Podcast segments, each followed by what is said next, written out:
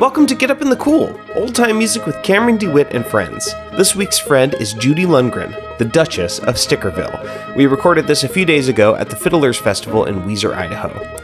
This episode is brought to you in part by Banjo Newsletter.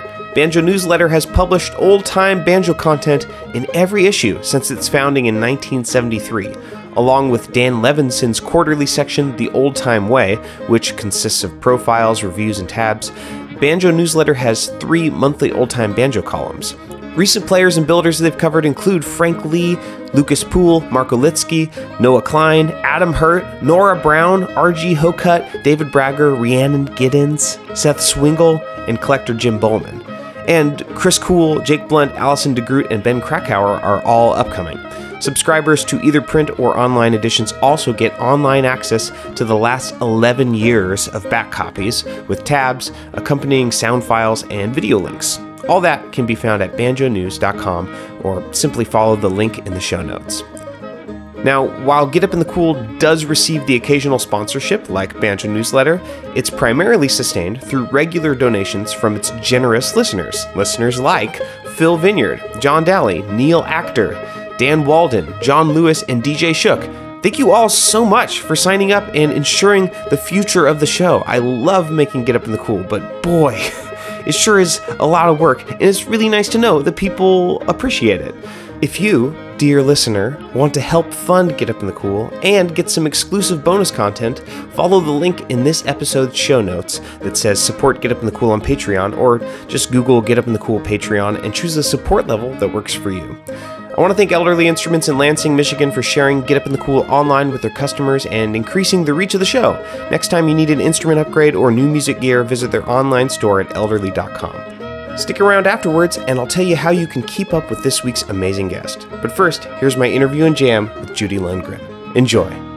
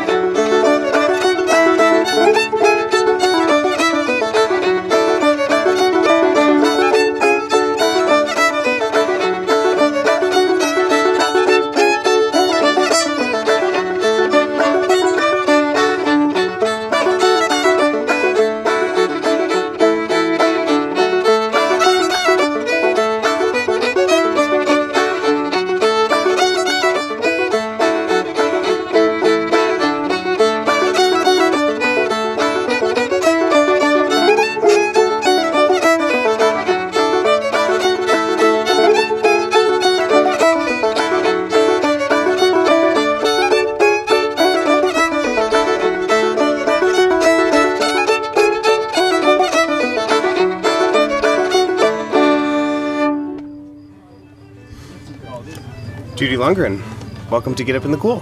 Thank you. Uh, what did we just play? That tune was called Dog Treed a Possum Up a White Oak Tree, Very good. and it's an Illinois tune. I love that tree is a verb and a noun. Isn't that great? In in the same t- uh, tune title. That's an Illinois tune. yes, Yeah. Uh, is that in dear old Illinois? Or did you that's a good from- question. Yeah. Um, Maybe. it might be. But you didn't get it from dear old Illinois.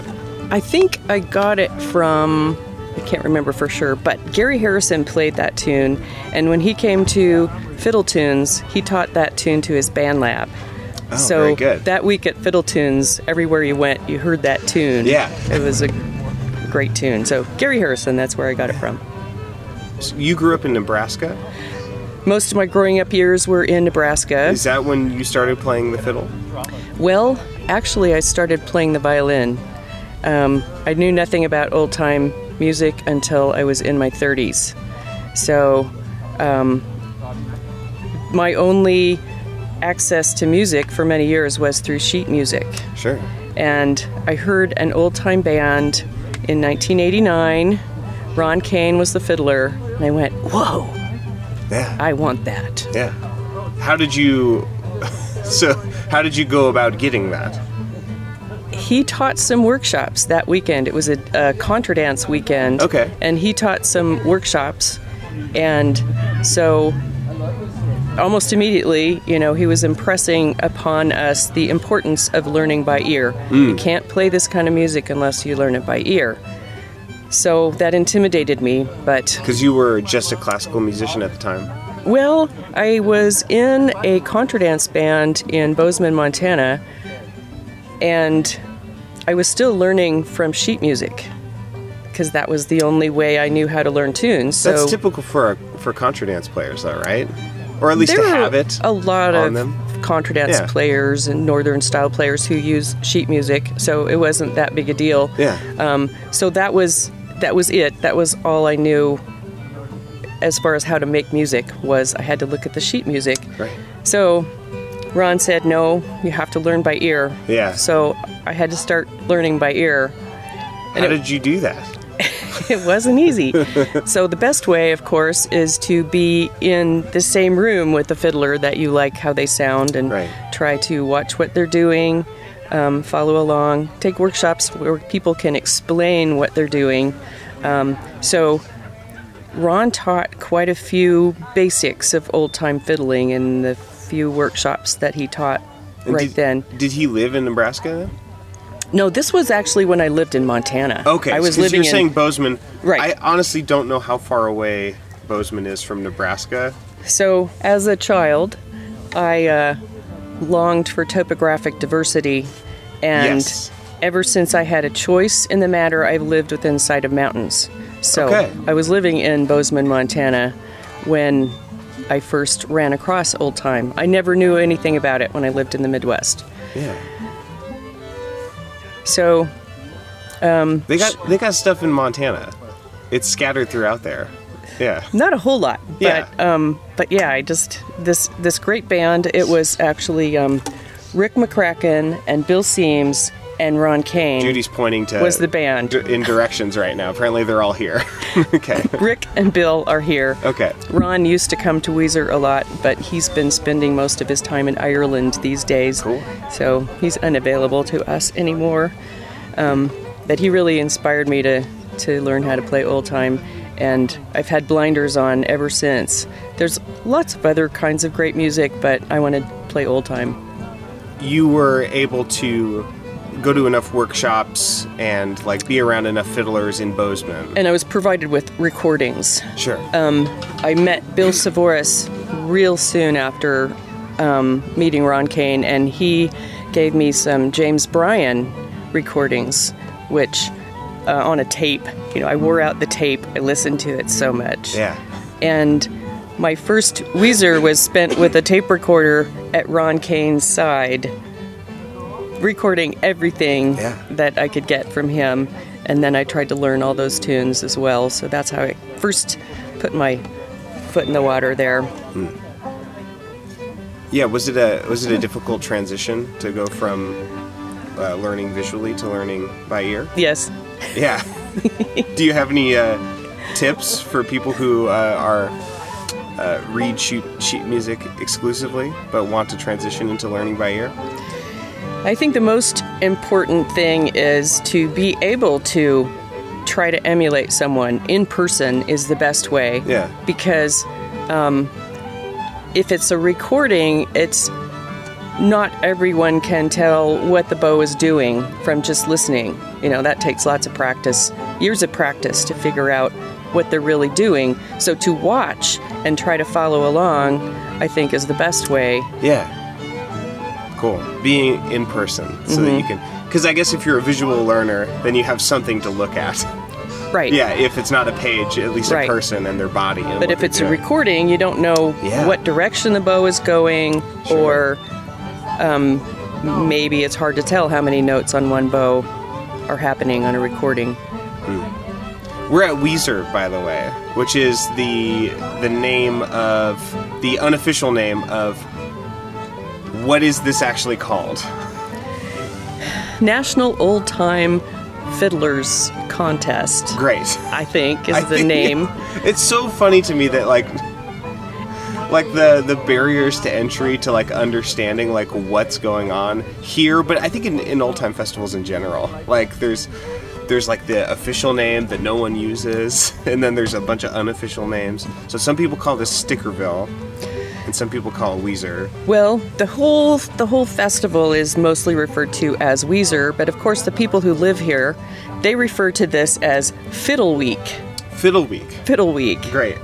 and then um, the area that's mostly populated by old time and swing musicians is called Stickerville. Yeah. And there are other areas for camping. You know, there's an area closer to the contest venue where you hear more contest fiddlers. Yeah.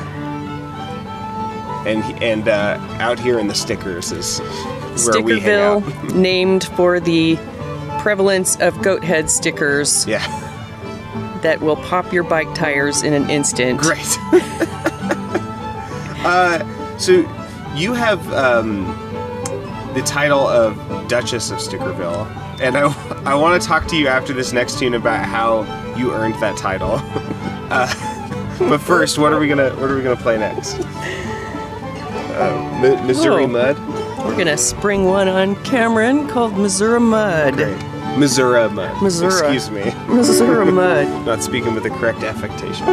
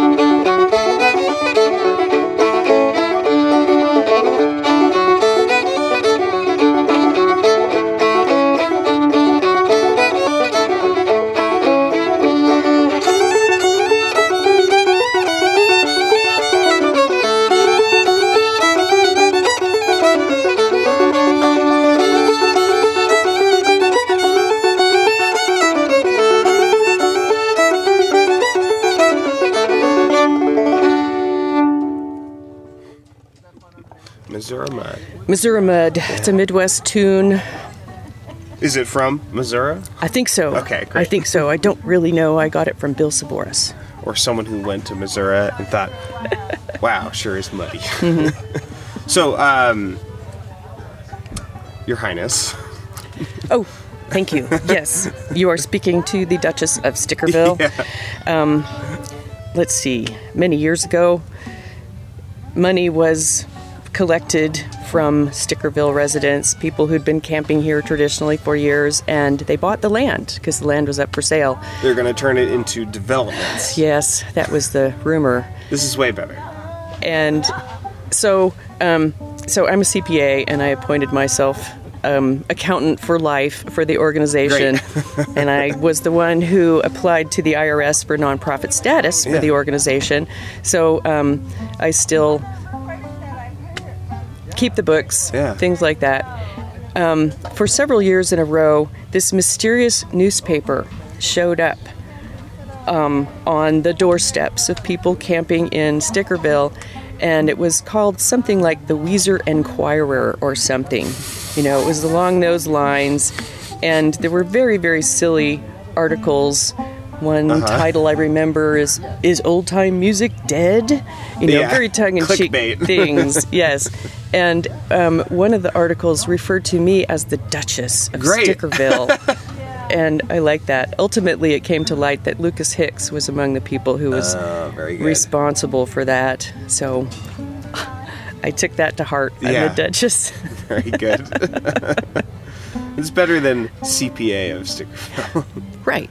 Yes. So it's it's Even a, it's, it's- a privilege and an honor to have a hand in keeping this going. Great.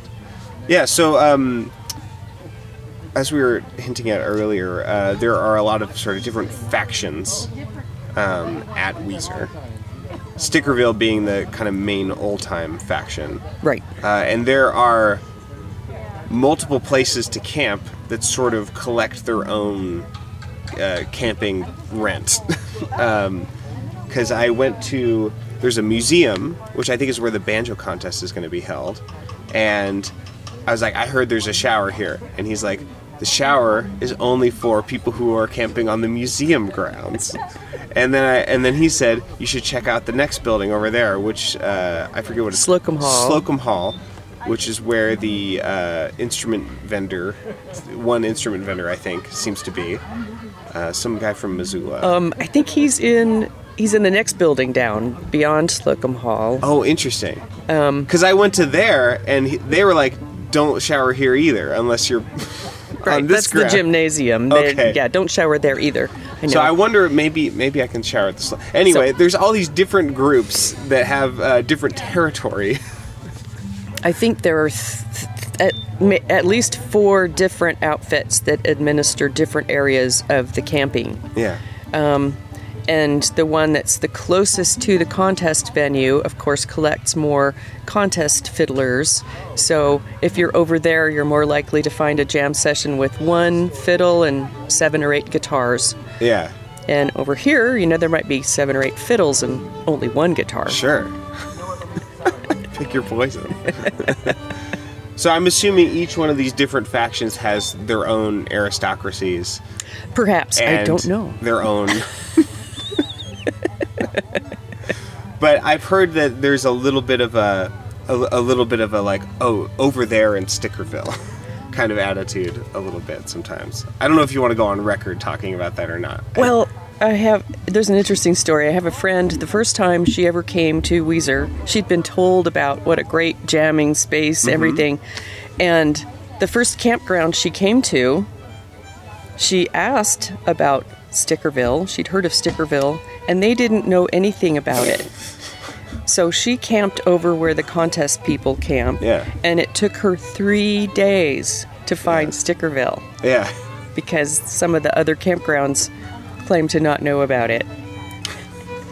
I, I also heard a, a story about um, Brooks Masten, the banjo builder in Portland. How I think I heard that he that he heard when it starts, uh, and then he showed up right as everyone was leaving, because I, I guess like a lot of people, a lot of the old time players leave by like before the actual fiddle competition. Well, the um, so contest week is always the third full week of Yes. June, And that's like what's on the website. This is Right. when the festival is. Yeah. right? And um, sometimes there's a question about well, if it starts, is that the week that starts on a Sunday or a Monday? You Right. know, so there have been uh, Sure. snafus around that.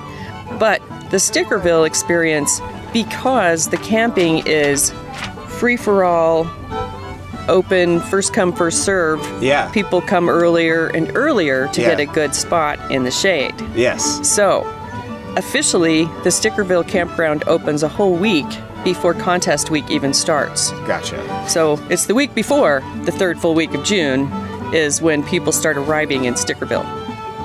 and then by mid by the middle of contest week, People Most people have up. left. Yeah. we don't stay till the, the the end and a lot of people who camp in Stickerville don't even go go watch the contest. Right. It's so strange. They're like, We're here because of the contest, yeah, but we mostly sit around Yes. and play amongst ourselves. yeah. It's a really interesting culture. I've been trying to like decode some of the like Pacific Northwest festival cultures. And honestly, it's been a little tricky. Portland Old Time Gathering, all the party happens at like uh, pri- eh, private pe- private houses, and you have to overcome your own social anxiety to meet people and get invited to one. That's tricky. And it's it's not that those are exclusive. It seems like a lot of people go, but it's like you have to do that. And then here, oh, so I was gonna say, yeah, Brooks Masten showed up right when everyone was leaving. You know, like that kind of thing. That was totally gonna happen to me until I talked to someone and I heard. And then even when I came here, it's like days. People have been here already for like days, you know. And then like fiddle tunes, that's a whole thing as well. So, uh, yeah, it's been really interesting. trying to figure out how to participate in a little bit. And I don't feel like anyone's being willfully obtuse about it. It's just the uh, the organization is um, so so specific and not necessarily publicly available. So it's been a, a good exercise for me to like really talk to people and get to know people here. Uh, because that's the only way to participate. Right, and even when somebody tells you and you show up and you get to the wrong campground and Yeah. they don't tell you and you don't find sticker Stickerville for days. Well, maybe um, maybe we should have you write. There's this uh, the, the old time uh, Commons is this uh, or old time Central rather is this like new website that's trying to demystify certain um, certain festivals and make them more accessible. So maybe we could have you uh, write up a little guide to Stickerville as an old time musician. I'll, I'll put you in contact with them if you're interested. Sure. As the as the Duchess. That might be You might helpful. have- yeah. Yes, because a lot of people are probably wondering about yeah. The logistics of Yeah. being here. Yes. It's a little wacky. it is. It's very wacky. I'm glad I'm here. I'm having a good time. I'm glad I had an in. uh, let me get to G real quick so we can play these G tunes. All right. What are we going to play next? Well, let's see. There's a great Illinois tune called Litchfield Yes. that I think more people should play.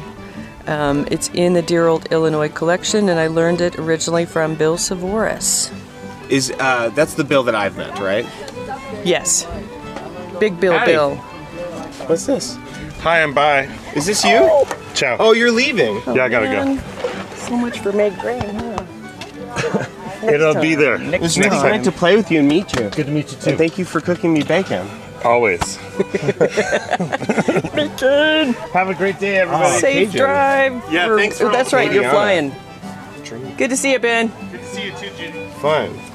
Uh, had to say goodbye to someone. Uh, what? Where? were- What were we talking about? Oh, Litchfield, Litchfield. uh, Illinois tune. And where did you learn it? I learned it from Bill Savoris. Right, He's your- one of my uh, Fiddle buddy. old oldest um, most important fiddle mentors we're still buddies after about 35 years Yeah. and he taught me this tune called litchfield which gary harrison also played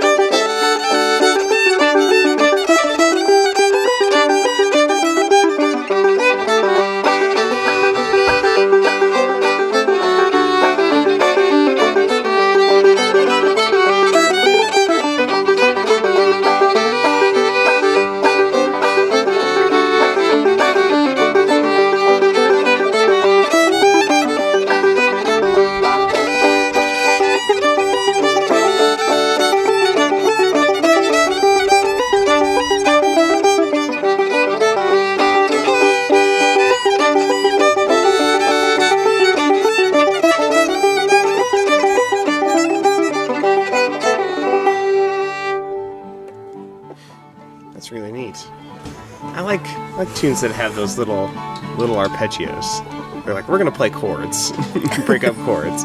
Is that a Midwestern thing? I feel like I hear that in Midwestern Well, tunes. um, Midwestern tunes tend to be more melodic, maybe more notes, fewer double stops. yeah.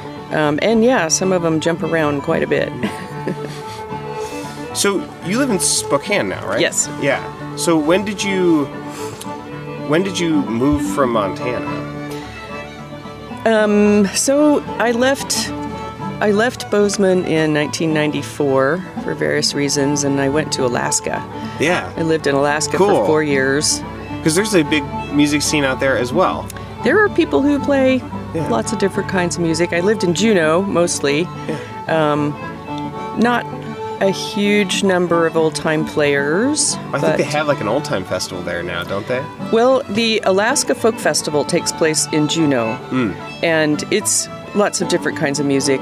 Um, people from all over the state um, come to Juneau in April to get away from the snow and cold from the rest of the state, and um, a lot of jamming, um, concerts. It's a week long. People who want to perform on stage get 15 minutes, and they have to turn people away. There's so many people who want to perform for their 15 minutes, Interesting. and it's it's a so there is a fair amount of old time that you hear there, but there's lots of other different kinds of music as well. And then you eventually found your way to Spokane. I did, yes, And um, I feel like that area how close is that to Seattle? 300 miles away. It's not close. It's on the other side of the state. We're 20 oh, it's in we- it's in western. No, eastern. eastern. We're Eastern we're 20 miles from the Idaho border in Oh, Spokane. good. Okay. Cool. I have no idea like what's going on musically over there at all. There are a few of us in Spokane who play old time. Not a whole lot. Yeah. But you find things to do and go somewhere else when you need to. I like to travel a lot for festivals. Yeah. So you've been going to Fiddle Tunes then for My first year at Fiddle Tunes was 1990, and I was so amazed and so impressed with uh, the the other participants that I met, the people who were on staff, that I swore that I would do whatever I had to do to get hmm. back to Fiddle Tunes. If I had to quit a job, yeah. Dump a boyfriend, whatever it would take, Yeah. I was going to come back to Fiddle Tunes every year. Ha- have you succeeded? I've missed a couple since then. That's not bad. One was um, the cat was sick, and I had to stay home and administer antibiotics. Yeah. Um, Yeah. but most of those years, I've been back to Fiddle Tunes. So that's probably where you've met a lot of fiddlers that you've learned from then. Because they Like- they brought people over for a long time, like great players. Yeah. It, it was amazingly eye opening. And I heard about Fiddle Tunes my first time at Weiser, and people kept saying, Are you going to Fiddle Tunes? I'm like, What is this Fiddle Tunes Yeah. thing? I need to find out about that. So you you you got to learn from Gary Harrison there, and at least attend his workshops. Gary was there. Hmm, I can't remember what year it was, but Bill Savoris and I somehow ended up in his house where he was staying at Fiddle Tunes with his band. Yeah. And we jammed together for one night. Yeah. So it was four fifths of his band and the two of us for an entire evening. That's the one and only time I've ever met Gary Harrison. But it was really fun. That's good. That's good memory. Yeah. Awesome. But some of my um, other of my earlier influences was Tom Sauber. Um, He is one of my favorite fiddlers. He really, really knows bowing. I think he's the absolute bowing guru. So um, he has been on staff at Fiddle Tunes multiple times, and I always, you know, watch every bow stroke of his because he's really he really knows what he's doing. Definitely heard a lot about him. I would like to meet him someday. What are what are we gonna play next? Let's do Jaybird. Great. Jaybird died of the whooping cough. Because Jaybird is another tune, but Jaybird died Oh, of the whooping yes. cough is uh, John Ashby tune. One of my favorites.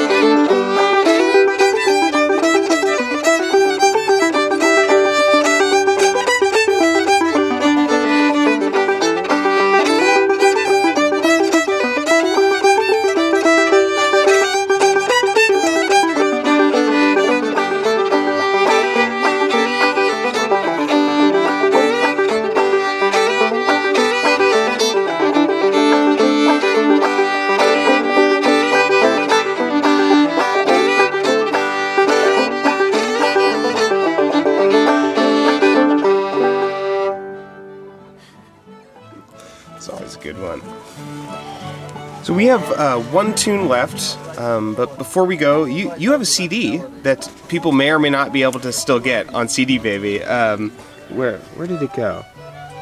Oh, it's somewhere over there. Uh, the Dead Fiddlers Society. Dead Fiddlers Society. Great name. Band is no longer together. Our guitar player is, uh, she died, sadly. Sorry to hear that. So this came out in 2010, and that's one of the cuts on it is Jaybird died of the whooping cough. Great. Another person is in charge of the CD Baby account, and I can't remember if it's still active or not. Well, I'll, t- I'll tell you what. I'll uh, I'll look it up and see if I can find it, and then All I'll right. put a link to it Okay. if I can. Cool. Yeah. It's been yeah lovely playing with you. Thanks for letting me Great into your jam yesterday. that was great fun. Yeah. I'm glad you uh, showed up. yeah. It's pretty funny. Wait, random banjo player wants to play? Yeah. We must have looked like deer in headlights. a little bit. Fortunately, uh, Kelly- Kelly was there. Kelly was right there, And he vouched for me. Thanks, Kelly. Shout out to Kelly for making this episode possible. Uh, yeah, this last tune is interesting. Uh, I love the tune, but the, the story of it is interesting. So um, the next tune we're going to play is called "Good Indian," Yeah. And it is from the the Fiddle Book. It's a it's a book full of transcriptions of Oklahoma fiddlers that was done by Marion Thede, and I think you can still get that book on um, like eBay or something. So one interesting thing about the transcriptions is that she marked the bowings that the fiddlers were using. So, Good Indian is one of the tunes in that book, and there were some lyrics that went with it. Yeah. Oh, good Indian, don't kill me. I've a wife and family. Right. It's interesting. It's a little bit uh, uh, of a non sequitur for like they obviously don't know why like the Indian would want to want to kill them. It's doesn't have anything to do with that, but Yeah, it's a sort of an interesting appeal to Native Americans. Cool. Um, thank you, Judy. This has been lovely. Thank you, Cameron. It's been a pleasure.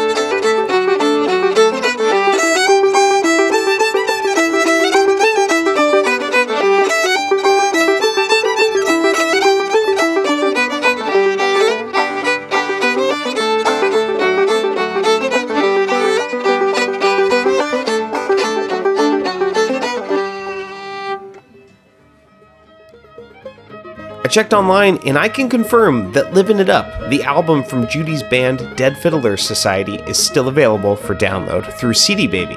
I included a link in the show notes, so go get it. If you want to support Get Up in the Cool on Patreon and get hours and hours of exclusive bonus content, just follow the link in the episode's show notes or Google Get Up in the Cool Patreon. Thanks again to Banjo Newsletter for sponsoring this episode and Elderly Instruments for sharing the show on social media. You can visit their websites at banjonews.com and elderly.com, respectively. And finally, if you want to hang out with me twice a week, I have another podcast called Think Outside the Box Set. You can find that wherever you get your podcasts. That's all for now, friends. Thanks for listening. Come back same time next week to get up in the cool.